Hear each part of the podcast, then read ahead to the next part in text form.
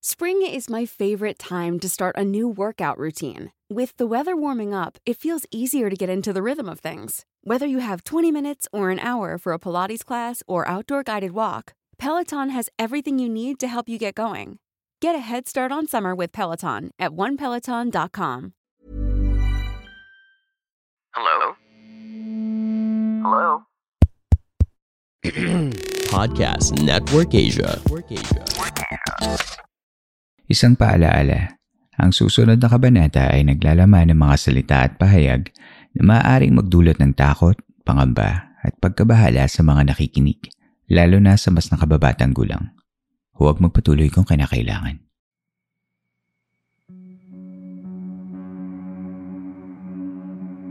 Ito ang mga kwentong bumuo ng ating nakaraan, mga kwentong unang narinig sa mga liblib na lugar o sa mga pinakatagong bulong-bulungan. Dito ay pag-uusapan natin ang mga kwentong kababalaghan at misteryo na humalo sa kultura, kasaysayan at kamalayan nating mga Pilipino. Ang ating campsite ay isang safe space at bukas para sa lahat ng gustong makinig o kahit gusto mo lamang tumahimik at magpahinga. Ako po ang inyong Camp Master at ito ang Philippine Campfire Stories. Last episode ng The New Storytellers Mini Series ay sinamahan tayo ng mga host ng Creepsylog. Ngayon naman ay isa na namang podcast ang itatampok natin para sa episode natin ngayong gabi. Ang Paranormal Podcast actually started 7 years ago when Nick and his friends originally recorded an episode upang pagkwentuhan ng mga kakatwang karanasan pagdating sa mundo ng paranormal. Nakilala ko si Nick more than a year ago nung nag-reach out ako sa kanila kasi napakinggan ko ang podcast nila. Ang Paranormal Podcast ay isang show kung saan ang main host na si Nick ay nag-i-interview ng mga iba-ibang tao at nakikinig tungkol sa mga totoo nilang kwento sa mga kababalaghan at katatakutan. Kung natatandaan ninyo, noong September of 2021 ay na-guest natin ang mga Charmed Ones ng Paranormal Podcast. Yes, you heard that right. May sarili silang team ng Charmed Ones because why not? Naigas na din ni Nick ang ilan sa mga known personalities pagdating sa paranormal studies katulad ni Jimmy Licauco, Master Francis Gao, Madam Stargazer at ang yumaong celebrity photographer na si Raymond Isaac na isa palang psychic. Ang interview ko na ito kay Nick ay isang pagsilip sa likod ng paghahanda ng kanyang mga episodes. Ano nga ba ang kanyang mga inspirasyon sa paggawa ng show na ito at kung ano ang mga hindi niya malilimutang karanasan sa pagbuo ng Paranormal Podcast? Bago natin simulan ang unang bahagi ng ating panayam, ay gusto ko sanang sabihin na may kakaibang nangyari bago kami makapagsimula ng interview. Pero abangan niyo ito sa dulo ng ating episode ngayong gabi. Sa ngayon, narito ang unang bahagi ng aming panayam.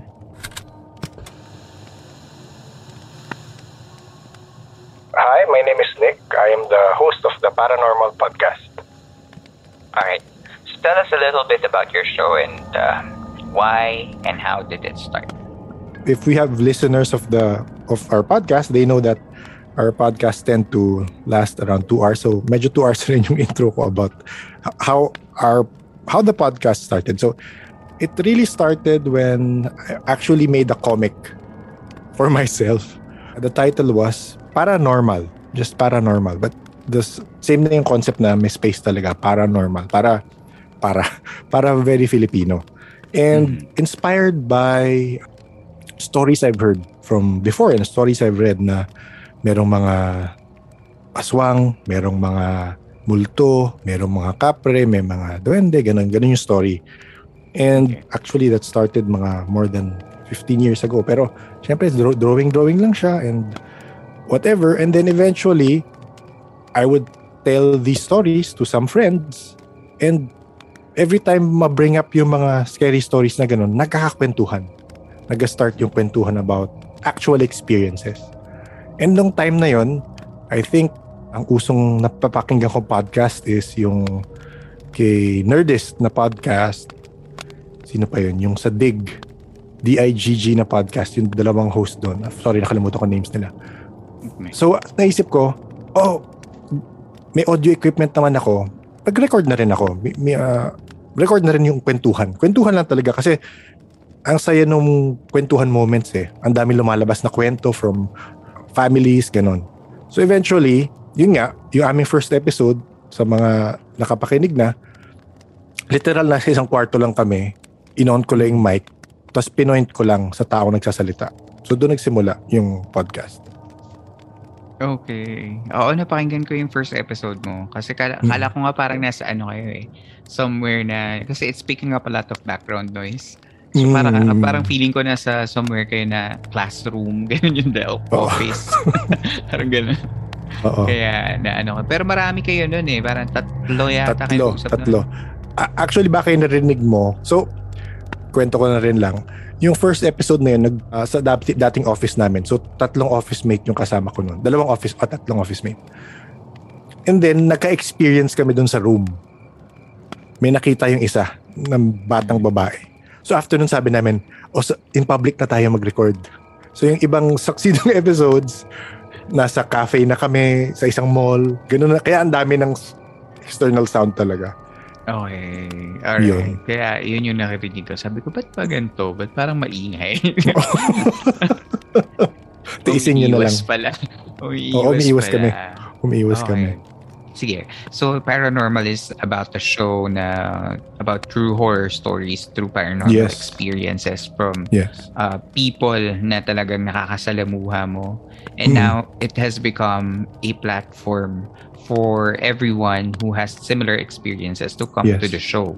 Talagang ngayon, sila na lumalapit sa'yo para magkwento, right? Yes, totoo yan. And ang nakakagulat, parang nagiging support group siya for people who are sensitive in a way. Kasi parang nagiging safe space for them to tell their stories na hindi na pwede sabihin sa magulang nila kasi madajudge sila or sa makamag-anak nila. Right, oo. Nakikita ko nga yan. And especially dun sa Discord community ng Paranormal Podcast, everyone is engaging, everyone is giving out their stories at kumusta yung pakiramdam mo dun na now it has become a community? Very heartwarming. I will just give credit where credit is due. Ang actual na nag-suggest ng idea na gumawa ng community si Sam. Sabi niya, direct gawa ka ng community. I'm sure ma-enjoy ng mga nakaka-experience yung makipag-connect kasi na-experience niya with si Liz tsaka si JM eh. Nung nag-connect sila sa isang episode eh. Naging so sabi niya baka iba. Oo. So baka ma-enjoy nila yung idea na may kausap about it. So siya naman may idea na mag-start. Yung ako lang yung groundwork syempre. Tsaka pagbantay sa Discord. Pero sobrang heartwarming na parang binuksan ko lang and then sila na nag-evolve na on its own. Yeah. And observer na lang talaga ako ngayon and bantay kung mayroong mga pasaway pero in general wala naman pasaway pero everyone's respectful naman. Oh, everyone is respectful and yun like I said may hindi magkakasundo talaga. It's normal. It's like a family pero sabi ko lang let's just respect each other for their opinions and their experiences. Okay. Well, with all these different people sharing their own stories and some of them are talagang creepiest of the stories that you can hear kasi talagang mga nangyari sa totoong buhay tsaka may ibang epekto yung parang pag nagkwento ng sarili hindi yung parang narinig lang ganun parang talagang may basis of truth or may basis of talagang personal on talagang first-hand experience. Ano yung mga pinaka nakakatakot? Yung talaga nag-stand out sa'yo? Can you share with the camp? So for me, sige. Isa sa mga nakakatakot for me, yung one, syempre naalala ko pa rin yung kwento ni Sam. Yung kwento niya na nakita niya yung nagbimimik sa kanya. So meron siyang roommate na girl na maganda daw and feeling niya may nagmimimik sa kanya para manligaw dun sa girl. And yung parang culmination nga nung event is pagbukas niya ng pinto, nakita niya sarili niya talking to the girl. Tapos nawala yung doppelganger niya. Tapos doon nga na parang na-investigate nila kung ano yung source. Ano pa ba? Yung actually babalik naman. What makes that scary for you? Kasi parang feeling ko yung mga kinikwento sa'yo, parang feeling ko na-desensitize ka na for some reason. If I'm not... Oo, diba? Oo. Parang kasi sa dalas eh. Kasi hindi ko ma-imagine lang yung idea na makita ko yung sarili ko tapos mawawala. Parang for me lang, parang personally, kumbaga, yun nga eh, yun ang isa sasabihin ko. Sorry, sa edit mo mahirapan ka, pero it's okay. After listening to all these stories, may ilan na lang talaga na nagsistick sa akin kasi parang ang naging lesson from all of them is huwag ka matakot. Ang dali sabihin, so totoo lang, ang dali sabihin, huwag ka matakot, pero accept na may takot ka, pero you adjust your disposition towards it para mas understanding, mas intindihin mo yung nangyayari kaysa yung matakot ka. So yun, mas naging gano'n na yung outlook ko after all these episodes. So yun, may nagsistick lang talaga na nakakatakot na yun, yung nakikita mo sarili mo. Ano pa ba yung mga nakakatakot? Ang nakakatakot ito, sorry, magsiskip ulit ako. Yung mga nakakatakot yung nangyayari sa akin habang nagre-record. Hindi palagi, pero meron talagang moments. I'll give two examples. One is, again, sa mga hindi pa nakapakinig dun sa episode ng Hatman. So, may na-discover nga kaming entity, si Hatman, who visited some people na nakausap namin. And while we were off the air, talking about him or it, yung entity na yon, parang medyo umiinit yung discussion. As in, pumutok yung light bulb on top of me here. Talagang, pak! So, parang, ano yun? Never pa nangyari sa ibang ilaw dito sa room na to. One time yon. And then the other night, nag-uusap kami about spirits na nagpaparamdam sa room. Parang ganon. And then biglang may bumabagsak-bagsak sa likod ko. Nasistress ako. May bumabagsak-bagsak sa likod ko. So, because of that disposition. And that was recorded? Yes. Or naka-off-air ka? That was, yung bumagsak-bagsak recorded yon. Tsaka yung voices, yun. Hindi pa lumalabas yon. May kausap kami from the US na girl. Sam was in the call. Tapos, kinukwento ni Sam, he had a friend who just died a few weeks ago. May kinukwento siyang ganun. And then, bigla may pumasok na voice. As in, recorded yun. Mahahanap nila yun sa isang Latak listener portion. Biglang marinig ang voice. Sam. Ganun. And nung chinek, kasi when I record, hiwala yung audio. Alam ko kung kanino galing yung audio eh. Yung audio ng voice na yun is galing dun sa girl sa US. So hindi talaga magandang idea to, no, na gabi sa akin at Yernes Santos sa'yo. Ba't ba natin napiling magtrabaho ngayon, no? So, sorry naman. Okay lang. Talagang ganun. Kasi may mga may mga experiences din ako dyan na na nabigay ko yata sa'yo na talaga yata pag gantong klase ng content may mga naa-attract talaga. Like siguro kanina lang. Oo nga. Nung namatay yung ilaw nang wala namang pumapatay. So, baka ganun talaga kasama yon sa sa package na na hindi, as long as wala namang discomfort na mabibigay physically. So yun yung mga kwentong talagang feeling mo. Oo. Meron bang kwento na yun talagang yung nung narinig mo talagang oh my God, nakakakilabot yun na. Yung parang bigla mo naisip yung sarili mo kung ikaw yun. Talagang bigla. May isang kwento si Roel S. De Vera. So, siya yung kasama ng Spirit Questors nila Tony Perez nung nag-Spirit Quest sila. Parang sa news siya nagtatrabaho, dinodocument niya.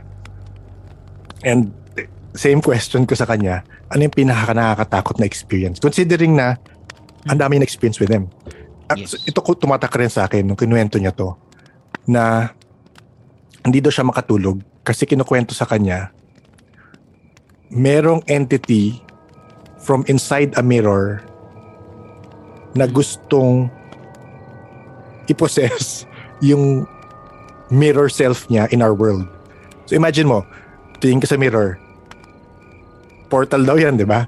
So yung entity inside that mirror wanted to take over the life of the girl in our universe or our dimension, in our physical plane. Kasi mas maganda daw buhay ng girl na yun. So doon ako parang, shit, kinalabutan ako ako. Ginagoosebumps ako ngayon. Parang, may ganun pa. Kala ko multo lang, kapre lang. Yung pala may ganun pang entities. Parang na-realize ko lang is ang daming, for us, kung general knowledge ka lang about the paranormal na multo, kapre, sabi mong ET, meron pang ibang entities na hindi mo ma-explain na nakakatakot kasi hindi mo maintindihan eh. And that particular si guest, si Mr. De Vera, nung nakita niya yon, anong ginawa niya? Sorry, hindi niya nakita, in-explain kasi manhid rin siya eh. So in-explain lang sa kanya, sa mirror na to, ganito yung gusto gawin nung entity. Someone else. Oo, kasi mga kasama niya, so mga psychic kasama niya. So sabi niya lang that night, hindi siya makatulog. Mm-hmm. So ako rin, up to now, naiisip ko pa rin yung so damay-damay niya. No. So ako, hindi rin ako matutulog. Salamat. Huwag ka lang tuloy sa mirror. May mirror sa harapan ko. Ah, talaga? Okay. So, na lang. So, sorry, nasagot ko ba? Sorry ah. Malabo ako magkwento. Hindi ako sa structured na eh. Hindi. Okay nga yun eh. So, were there times that you wanted to steer the show into a different direction? Actually, I steered the show in a different direction. If you will notice, the first few episodes, it's just about talking about experiences. Talking about paranormal, supernatural experiences from different people. Yun ang idea nung start. Sit down and then kwentuhan lang. Nang nakakatakot. Yun lang talaga yung goal. Kwentuhan ng nakakatakot. And eventually, when we talked to Liz, a mom who asked for help, she emailed us, asked for help na, do you know anyone who could close her dive a kid? Kasi her children were seeing spirits. Mm-hmm. And then, yun nga, eventually we found Nicholas, who was an exorcist but not a priest, but he was an exorcist. Mm-hmm. And he helped Liz with her problem. And then after that, I realized na it's more, I wanted to steer the show to be more educational than to scare. Okay. Siyempre, oo, there will still be scary stories through the process of telling the experiences. Pero, so yun na ang goal ko. Every time I get a guest or ask for a guest or invite a guest, may learning sana. May learning involved for the people listening. And again, isingit ko lang, the other 2 days ago, we talked to this girl who just started listening rin. And she is sensitive. And she said, tinry ko nga yung tinuro nyo na yung guided meditation na protection eh. And sabi niya, nagugulat siya, nakapikit siya. Kasi medyo non-believer rin siya in a way. Nakapikit siya. Sina-channel niya yung hinihingi niya yung light to come from above. Tapos nasisilaw siya kahit nakapikit yung eyes niya. So parang, so totoo pala. Kasi ako naman, ginagawa ko yun, wala akong nakikitang silaw. So, yun lang, nakaka-warm rin sa heart na, wow, at least may natutulungan yung podcast kahit di ko alam. Kahit di sila mag-reach out. May testimonials. Yes, may testimonials from time to time. So yun yung naging direction na instead of just scaring people, let's give experiences that educate with the power. Napansin ko yan. Napansin ko yan dun sa first few episodes mo nung pinapakinggan ko siya parang a year ago. And then nung nag-join na sila Sam, sila Liz, sila JM, parang ano na siya, parang siyang naging support group nga. Yes. Yan ang sinasabi mo na parang this is normal. We just have to accept it. Na ganyan na parang ganun na yung nagiging ano ngayon, parang direction ng podcast na parang this is what you can do, this is what you can experience. Yes. But you have to keep on going on kasi nga you just have to coexist. Parang ganun yes. na yung ano. Oo. Oo. Nangyayari, no? So, narinig ko na kwento, nahirit mo yung tinanong mo si Mervin kung naniniwala siya. Yeah. 'Di ba? Tapos ang sabi niya, yun nga sinabi. Ako gulat ako. Ah, hindi pala. Tapos ikaw kinukuwento mo na, yun nga, we coexist. Parang ganun. So parang sabi ko, at least si Earl believer. Sige. Pero ayun, I think kasi na tama yung direction na tinahak mo kasi nga parang it's similar vibe. I think talagang kung may twin podcast ang Philippine Campfire. Feeling ko paranormal podcast talaga yan eh. Na parang oo. Medyo similar yung vibe, ganyan. Iba lang yung narrative ko, iba yes. lang siguro yung presentation ko. Pero I think we're in the same wavelength. Yes. Ganun. Na, kung hindi tayo dapat manakot. Although guilty ako dahil kasi yung mga stories ko is nananakot, pero at the end inaano ka naman, sinasabi ko sa kanila na parang there are some things na hindi talaga ma-explain and you don't yes. have to be afraid of it as long as hindi naman to threatening sa existence mo. Yun. Ibang kaso na lang talaga kapag mayroon sakitan. Feeling ko lang you really learn from other people's experiences eh. So kahit yung kinakwento mo lang yung mga experiences ng mga nasa Santelmo Society, natututo yung iba iwasan or gayahin, di ba? Depende ko ano nangyari. Pero for me, nananakot, yes. Pero kasi, di ba, natututo naman eh. Part yun eh, for me. Totoo. Tama. So huwag ka mag-guilty. Pag kasi may mga sound effects na eh. Guilty ako din eh. Sabi ko, kailangan ko ba talagang lagyan ng sound effects? Sabi ko, sige na nga, for entertainment. Oo, di ba? Entertainment. Yes, totoo. Yeah.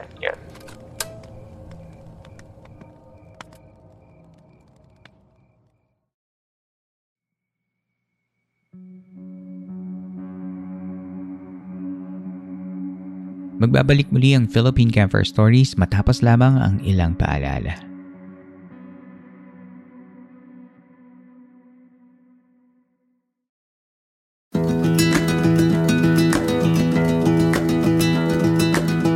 Annyeong! It's your K-drama tita, Tita Marian, inviting my fellow K-drama fans to check out my podcast, Annyeong Tita, where every Tuesday I upload a new episode all about K-drama. From the hottest K-drama in town to the beloved classics. Basta K-drama, pag-uusapan natin yan sa Annyeong Tita. Available on all major streaming platforms, powered by Podcast Network Asia and Podmetrics. Sarangye!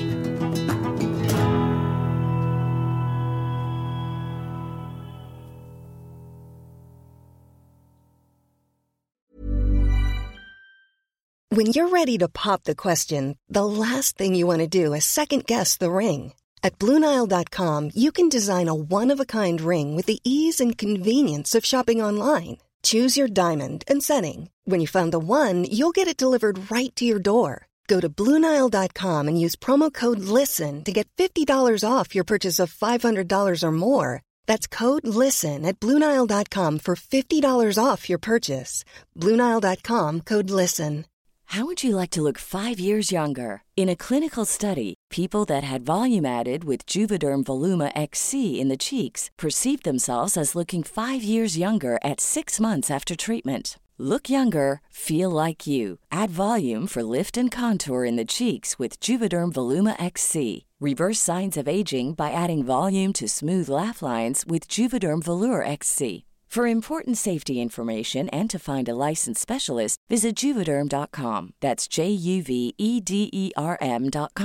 Not for people with severe allergic reactions, allergies to lidocaine, or the proteins used in Juvederm. Common side effects include injection site redness, swelling, pain, tenderness, firmness, lumps, bumps, bruising, discoloration, or itching. There's a risk of unintentional injection into a blood vessel, which can cause vision abnormalities, blindness, stroke, temporary scabs, or scarring. Talk to a licensed specialist to find out if it's right for you.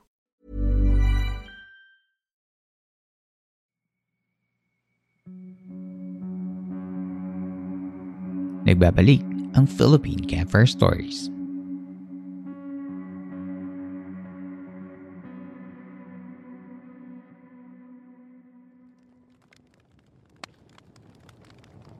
Sa pinakahuling episode ng Paranormal Podcast, episode 92, Paranormal Tales, Bree, may nakuhang boses sa recording nila na talaga namang ipinagtaka ng mga guests ng recording na iyon. Sa timestamp na 1 hour and 20 minutes, maaari kayong magsimula na pakinggan ito. Ikinuwento ni Nick ang maikling bahagi ng karanasan nilang iyon at marami pang iba. Pakinggan natin ang huling bahagi ng ating panayam.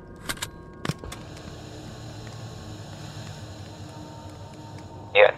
So, are there any topics that you stay away from within the genre of the show? Ako, good question yan. One is, siguro magkapasalamat ako kay the late Raymond Isaac dito for what he said rin. Yung mga aspects na medyo delving into necromancy. Yan, baka hindi ko na, kung may mag-reach out about necromancy, baka hindi kami yung podcast para dyan. Kasi it's about, parang binubuhay mo yung zombie na medyo yun. Medyo violation na yan ng, Oo, diba? Yung term na violation, alam mo, baka nag-change ng perspective ko. Hindi rin siya technically violation, pero kasi part siya, nangyayari siya. Pero for me, parang personally lang ako, hindi ko kaya. Ayoko siyang baka magka-interest pa yung taong gawin, di ba? It's more of that. Pero may magandang point si JP about it na parang the idea, meron positive and negative energies out there, spirits and all that. But you cannot say na ang point niya is church, organized religion na ang naglagay nung good and bad na titles na nag-attach sa negative bad sa positive good. So point niya lang, they exist because they need to exist. Parang ganun. Sorry, weird na medyo philosophical yung dating. Pero for me, it exists because probably yun nga, in point niya, it needs to exist. Some people need to do it. I don't know. Pero for me personally, iiwasan ko yung necromancy. Yung parang nagtitipto around ka doon na hindi mo siya. Hindi, talagang... At the moment. Oo, at the moment. Oo. Wala pa rin man nag-reach out. Pero sa akin, for me, pag may mag-reach out about it. Another one is, hindi ko lang kung mababash ako dito, pero LNK. Yung LNK. Kasi from the stories I've heard, actually, magkakaroon ng LNK na episode. Pero from the stories I've heard, iba lang yung culture ng LNK sa Pilipinas. Yung mga... Hindi ka pa ba talaga nag-ano ng LNK po para sa mga nakikinig is lihim na karunungan. So, hindi pa ba? Parang medyo nadadouble nyo kasi ng kaunti. Nagdouble ako, tapos bigla may nag-warn sa akin, wag mo nang tuloy. So, parang okay, hindi na. Kasi talagang lihim nga eh, di ba? Yun lang, yung culture kasi for me, baka di ko lang masakyan. So ako parang magandang mapag-usapan lang yung ibang aspects of it, pero I will probably steer away from it. Okay. Although yung cultural aspect, sorry, wait lang. Sabi, wag mo na daw pag-usapan. Pero yung cultural aspect, gusto ko pa rin siyang alamin. Kasi hindi lang yung specifics. Pwede yun. Yung cultural aspect lang. Kasi, again, may maganda na sabi si Batara doon, yung babaylan. Most likely, nanggaling siya sa pagbabaylan pre-colonial. So, yung mga knowledge ng mga babaylan, malamang na-pass down yan. Na-pass down to different people. And kaya naging lihim kasi tinatago siya sa mga Kastila. So, ang ganda lang na parang, so yung mga practices nila, yan pala yung knowledge ng babaylan. Nahiwa-hiwalay lang. Dati kasi si babaylan, lahat yan eh. Ginagawa niya albularyo, ginagawa niya pambabarang, ginagawa niya ang healing, ginagawa niya ang channeling with spirits. Lahat siya yun. Pero nung dahil sa occupation ng Spaniards, pinasa-pasa na hiwa-hiwalay. Okay. Para ma-retain parts of it. Ang ganda ng ganun.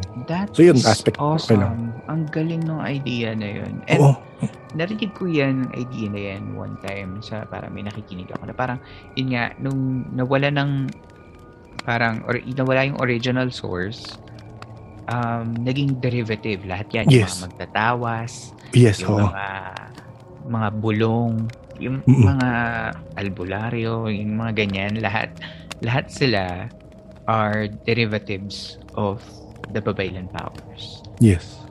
Which is amazing, no? Amazing, yeah. Kung, ibig sabihin lahat ng, there's only just one source of energy, and then it just, parang, kung depende na lang sa'yo kung paano magagamitin. Yes, and kung paano magagamitin. And they can tap it to that. Galing. Ganda. Kailan lumabas na ba yung kay Batara? Wala. Hindi pa. October. Hindi ko pa nakikita. August. Oh. Gal! Tensya na. Backlog. Pinapakinggan ko si Batara sa mga lives niya sa YouTube. Nung nagre-research ako sa Diwata. Na nakita ko yung diwataan niya na siya. Kaya naging familiar ako sa kanya. So those are the two topics that you try to veer away from. Na yes. Hindi ka pa ready to delve into it. Wala akong anting-anting eh. Pero meron kang, funny enough, meron kang mga guest na antingeros. Diba? Kaya ano? Although napapansin mo, yun nga, yun rin nasasabihin ko sa Lihim na Karunungan episode na may hold back pa rin sila. Which is understandable. Parang you have to be in a certain frame of mind to practice it. So feeling ko not everything they know is for everyone. Kaya nga siya lihim, di ba? So yun ang pag-understand ko. So may times talaga na nag-hold back. Feeling ko lang, nag-hold back sila ng information. Kasi I understand. May concepts na mahirap intindihin. May question ako sa iyo. As a non-believer, hindi naman non-believer. Believer na believer ako. Hindi, ano pala. As a non-experiencer. Oo, ganun. Ilang manhid na tao. No? Walang nararamdaman. You're at the front seat of all these tales and stories that they regale for the podcast. How do you feel na hindi mo nakikita or na-experience pero alam mo? Naisip ko na rin yan before. And not to discount the experiences of everyone else na nagkukwento sa akin. For me, it's when you tell me a story, I will trust you 100%. And if you are lying to me o nag-imbento ka lang talaga ng kwento, kasi syempre may mga user-submitted, may mga stories na, may mga tao na nag-reach out to tell their stories. So for me, papaniwalaan ko talaga yan. And if nagsisinungaling ka or nag-imbento ka ng ibang parts, that's on you na. Pero for me, it's still a good story. Yes, oo. Tsaka ako mahilig ako sa kwento. So talagang parang, shit, ang gandang kwento nun na. Ganun. Pero, going back to your question na yung pagiging manhead, parang, minsan, well, most of the time, logic ko pa rin yung gumagana. Kaya ako naging believer. Kahit non-experiencer manhead ako, believer ako kasi ang daming times na nag-connect na parang, paano nangyari yun? Hindi sila magkakilala. Let's say, I gave two examples. Yung kay Liz tsaka kay Nicholas na story. Yung part na nag-remote view si Nicholas sa dating bahay nila Liz and naisa-isa niya yung mga multo dun sa bahay. And kinonfirm ni Liz. So for me, hindi kayo magkakilala. Ngayon lang tayo nagkausap. Tapos nangyari yun. What are the chances? Hindi pa naman kilala yung podcast nun. So, I doubt na nag-usap sila, lokohin natin si Nick, sabihin natin, kunyari, di namin kakilala. Hindi eh, talagang two different people na hindi magkakilala yon. And yung recent one namin na nakapag-connect si JP and si Gray with the lolo of this person. And yung nabigay nilang details, kinonfirm nung guy yung details. Without them. Parang sila muna nagsabi. Without knowing yung lolo. Yes, without knowing yung lolo. Wala kaming prior knowledge about stories ng lolo. Siguro alam lang namin na aswang hunter yung lolo. Yun lang. Pero aside from that, yung mga sinabi nila, nag-connect. So parang for me, again, hindi sila magkakilala, hindi ever pa sila nagkausap. Isipin ko, ang self-centered ko naman, hindi, behind the scenes nag-usap sila. Sige, mag-guest tayo, tapos magkwentuhan tayo, diba? So for me, yung logic lang na parang, ang galing ng connection lang. So believer na believer ako. Pero yun nga lang, ano ka? Spectator ka lang. First spectator, seat lang. Yeah. Sa front seat ka nga lang. Totoo. Okay na yun. Pwede na ako sa ganun. Masaya na ako sa ganun. Okay na yun. Parang taganood lang. At least sila yung nakakakita. Ako, okay na ako. Oo. Okay. So, okay, last question for you is, what's your dream for the show? Dream for the show? One is, with all honesty, yung actually nangyayari ngayon with the community, they are helping each other. So alam ko, baka marinig nila to, pero alam ko maraming PM, private message na nangyayari within the Discord. And nagtutulungan sila. So, witness ako to some of it kasi may isa rin akong group chat with some of them. Natatawa ko, kagabi lang yun. Sabi, ate, patingin naman sa picture na to, meron oh. Okay, wait lang. Oh, meron matanda dyan, tapos merong bata dito. So, para nagtutulungan sila na, kasi as a sensitive, mapapansin nyo naman, hindi lahat na abilities malakas sa'yo. So, minsan smell lang malakas, minsan hearing lang malakas. Pero sight, di mo nakikita. So, may support group sila doon na, pacheck naman anong meron dito, tapos merong nagbibilugan sa picture, mga ganon, nakakatuwa. And nagtutulungan kung may nangyayari na, let's say, merong oppressive entity, merong group, I'm sure nagpipm na sila nun, kuya, ate, patulong naman sa ganito. So yun ang dream ko, na lumaki yung group and magtulungan sila, parang ganon. For me, yun na yung end goal ng podcast, may matulungan kayo, ma-open yung minds about the paranormal. That's parang very ideal, no? Parang yes. The show is the show that you started out of just a simple hobby to share. Is already bigger than you. Yes. It's already bigger than you and like the listeners individually. Parang it has become parang naging cause. No, yes. Well, ayoko isipin ganun. Pero for me, sige. Community. It is. Parang, ang nangyayari ngayon, parang, like, if there's something that I need help with, I know a community. Kunwari, na parang kailangan ko magpatawas kasi mayroon akong naramdaman na ganyan. And, ako yung tipong gusto ko nga na magpatawas. Pwede akong pumunta doon na parang, I know someone who would probably know someone, if not themselves, na makakatulong sa akin. And that's amazing. Parang for me, that's amazing. Disclaimer lang. Baka kasi pumunta sa podcast humingi ng patawas.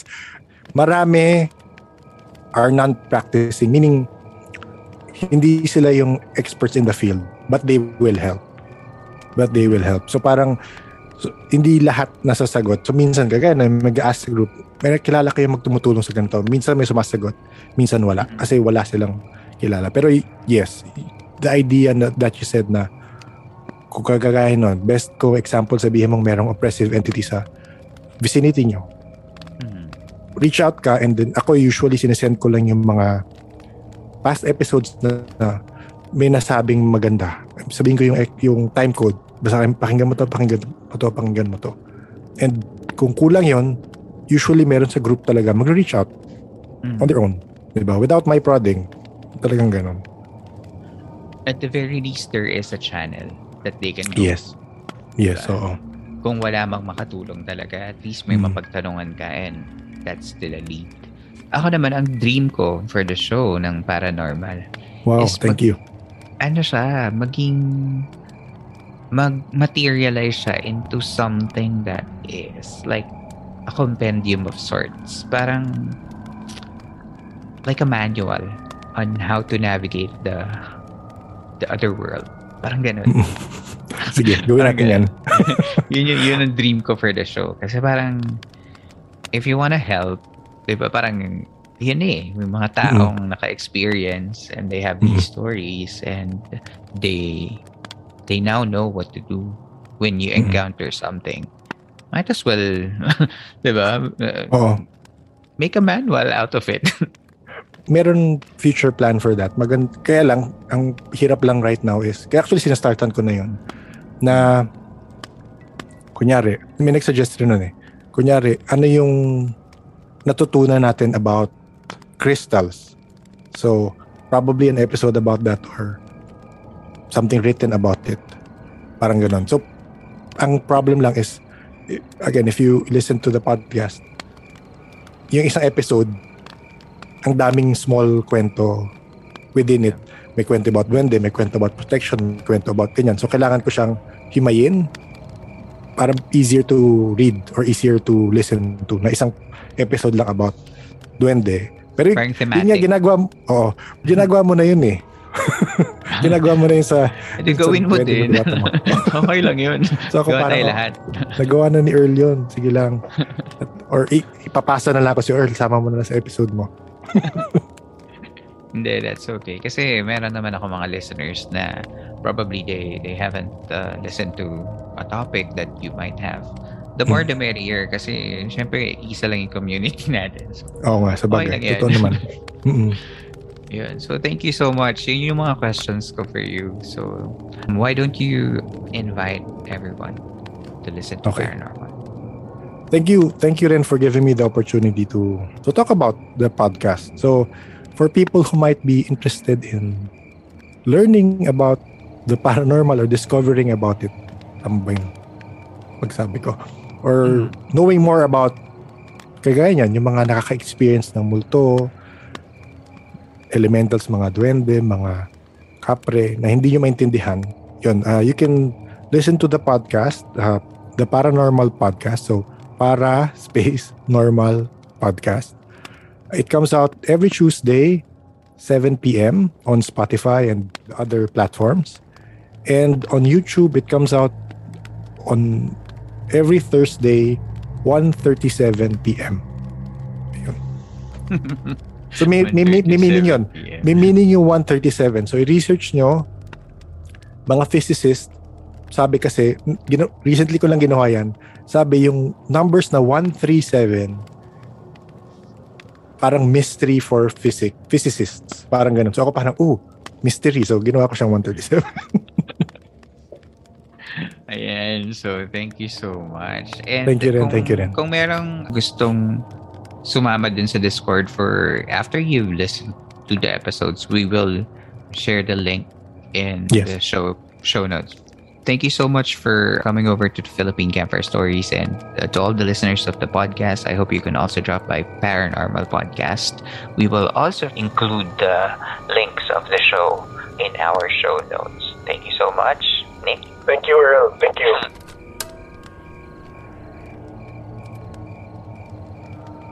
Creating a show as a creative outlet is already a great thing on its own.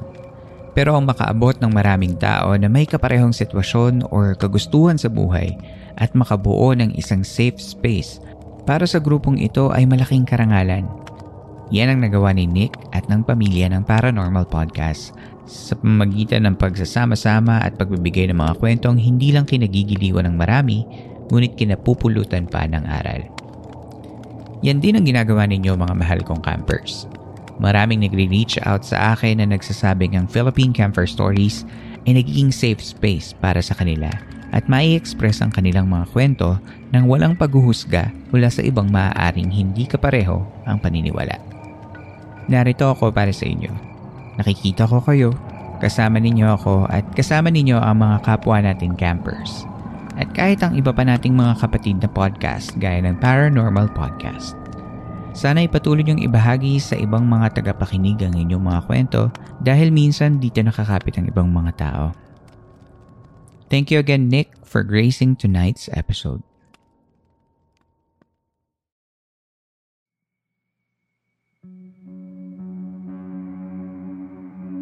Inyo pong nasa baybayan ng isa na namang kabanata ng Philippine Campfire Stories. Sana ay nakatulong kahit panandalian ang pakikinig ninyo upang... Planning for your next trip? Elevate your travel style with Quince. Quince has all the jet-setting essentials you'll want for your next getaway, like European linen, premium luggage options, buttery soft Italian leather bags, and so much more. And is all priced at 50 to 80% less than similar brands. Plus, Quince only works with factories that use safe and ethical manufacturing practices. Pack your bags with high-quality essentials you'll be wearing for vacations to come with Quince. Go to quince.com/pack for free shipping and 365-day returns. Maipahingaan yung mga sarili laban sa problema at hamon sa labas ng campsite na ito. Mapapakinggan nyo pa rin ng libre ang mga nakaraang episodes sa lahat ng major podcast platforms. Kung nais ninyo maging bahagi ng podcast na ito, ay maaari kayong mag-share ng inyong mga kwentong kababalaghan o pagtataka at mag-email lamang sa campfirestoriesph@gmail.com. Susubukan nating isama ito sa story submission segment na Santelmo Society.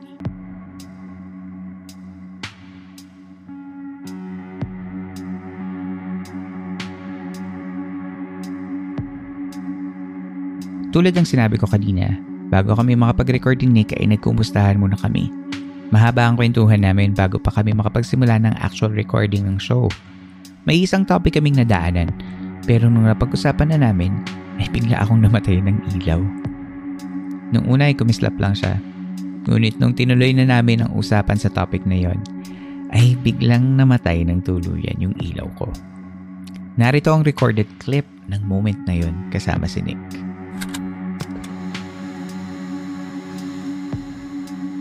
Tatlo sila, very intellectual. Yung isa, cut mo rin ako, wag mo sama. Yung isa, sige. Feeling ko may background siya eh. Pero, okay.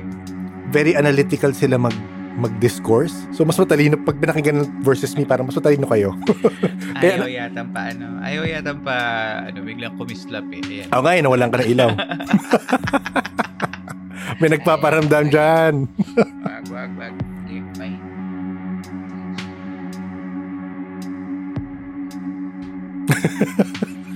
Ay, teka.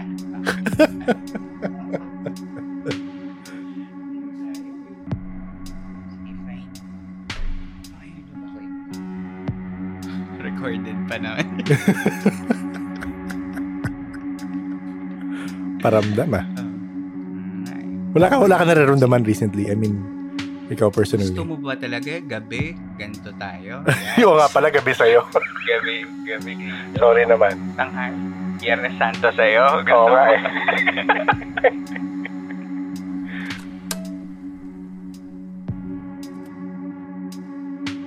Kung ano man yung nangyari na yon, kayo na ang bahalang humusga. Muli, maraming salamat po sa pakikinig. Hanggang dito na lamang po. At hanggang sa susunod nating kwentuhan.